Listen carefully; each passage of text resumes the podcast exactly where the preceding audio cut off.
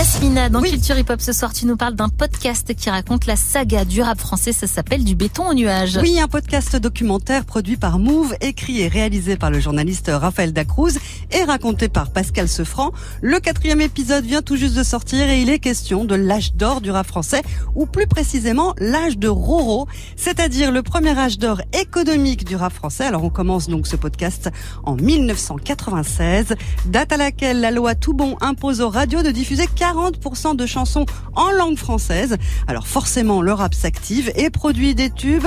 Et pour cette thématique, il y a trois parties de 20 minutes environ. On commence avec la réussite commerciale de Sector A, Stomy Bugsy, Passy avec l'album euh, Les Tentations, mais aussi l'OVNI Doc Gineco, comme nous raconte Raphaël Dacruz. On a eu plein de formats de rap en français, très inspirés du R&B américain, des choses avec euh, de la musique funky légère, des groupes comme Alliance Ethnique par exemple.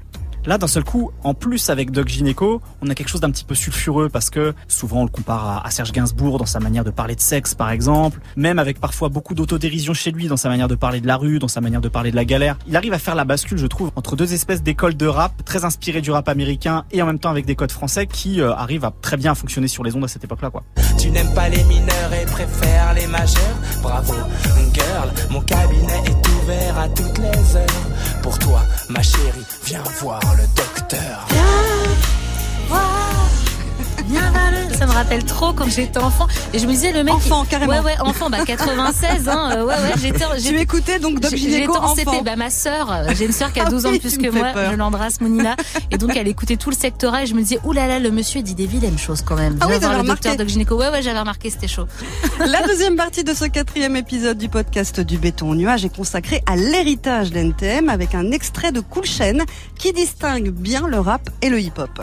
Aujourd'hui, on a l'impression qu'il y a pas mal de gens qui sont dans le rap et pas vraiment dans le hip-hop, quoi. C'est-à-dire qu'on fait du rap, c'est-à-dire on chante de façon saccadée sur la musique, on appelle ça du rap.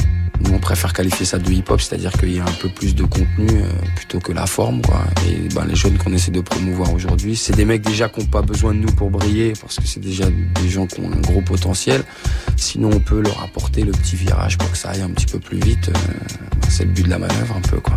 Chain, il a cette phrase dans le morceau euh, That's My People qui dit trop sophistiqué, c'est péché. Et je pense qu'effectivement, à la fin des années 90, via certains codes qui nous viennent du rap américain, je pense à des choses que développe Buff Daddy par exemple, on arrive à une musique qui devient de plus en plus euh, effectivement sophistiquée. Et je pense qu'effectivement, quelqu'un comme Chain, quand il va chercher des artistes comme Salif, comme Serum, ou même des gens comme Joe Star, quand ils vont chercher des MASS ou des Ironside, ils cherchent encore des choses qui soient euh, pas sophistiquées justement, qui soient brutes, qui soient au plus proche du réel, Du rap de rue au plus proche du réel, mais en même temps accessible, qui rentre dans le foyer des Français via la radio ou via les clips à la télévision, c'est aussi l'épopée Mafia Cafri avec le 113. On est jeune et ambitieux, parfois vicieux. Que tu dises que tu peux être le prince de la ville si tu veux. Si tu veux, où tu veux, où tu veux, quand tu veux. Quand tu veux. Mais aussi, mais aussi, mais aussi, ROH2F. on rappait le quartier de manière totalement décomplexée. Puis on sentait aussi, entre la banlieue et Paris, il y avait une petite différence.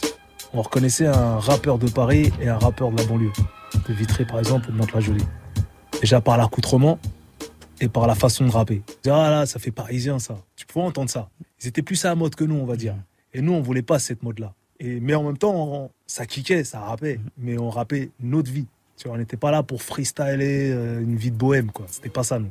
On cherchait pas la poésie, quoi. Tu vois. Pourtant, euh, t'avais des gars qui savaient très bien écrire. Mais qui est l'exemple? Celles qui s'instruisent, détruisent en pensant qu'à divertir de mecs et de boîtes de nuit.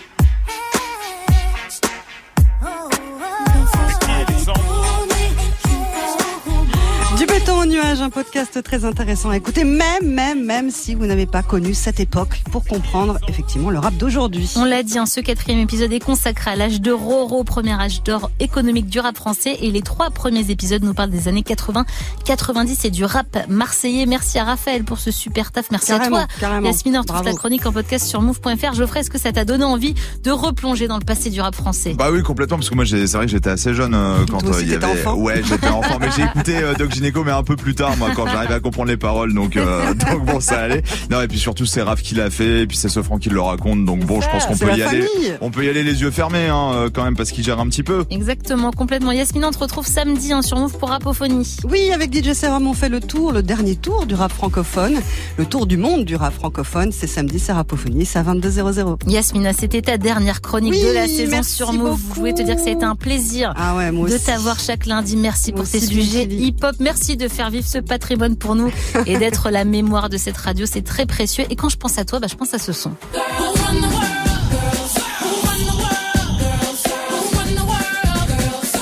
Parce que pour moi, t'es un peu notre Beyoncé, notre maman, notre working girl, super nana au taquet. Je me souviens de ton accueil quand je suis arrivée à Move en 2015 et tu m'as toujours fait me sentir chez moi ici. Alors merci. Oh, c'est gentil, merci Vintili. Non, je ne vais pas verser ma petite larme. mais si, Mais merci pleure. pour l'accueil aussi. Move Actu Soir. Mais pourquoi tu voudrais que je pleure Parce que c'est mignon. Non, la joie, la joie, euh, Vinti, merci. Avec et plaisir. toi, la joie incarnée. On Et, essaye. et à très bientôt sur les ondes. À bientôt sur les ondes Yasmina.